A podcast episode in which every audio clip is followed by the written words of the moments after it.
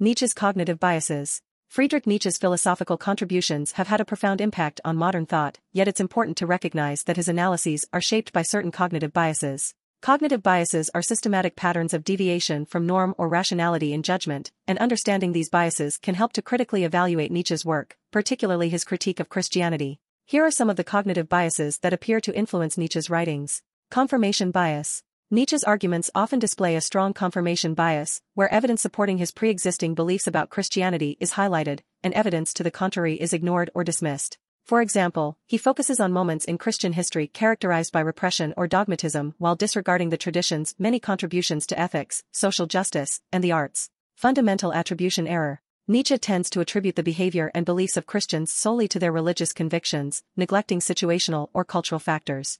This is evident in his generalizations about slave morality as a universally adopted Christian ethical framework, which ignores the diversity of beliefs and practices within Christianity. Overconfidence effect. Nietzsche's tone and style often convey a high level of certainty in his conclusions. This overconfidence can give the impression that his critiques are definitive, even when they are based on personal interpretation or selective evidence. Hindsight bias. When analyzing the history and impact of Christian thought, Nietzsche often employs hindsight bias, interpreting events as if they were inevitable or predictable based on the flaws he identifies in Christian doctrine. This overlooks the complex interplay of factors that shape religious and historical developments. Anchoring. Nietzsche's critique of Christianity is often anchored in a few key ideas, such as the notions of slave morality, ressentiment, and the will to power. These anchor points can limit the scope of his analysis, making it difficult for him to fully engage with the nuances and complexities of Christian thought and practice.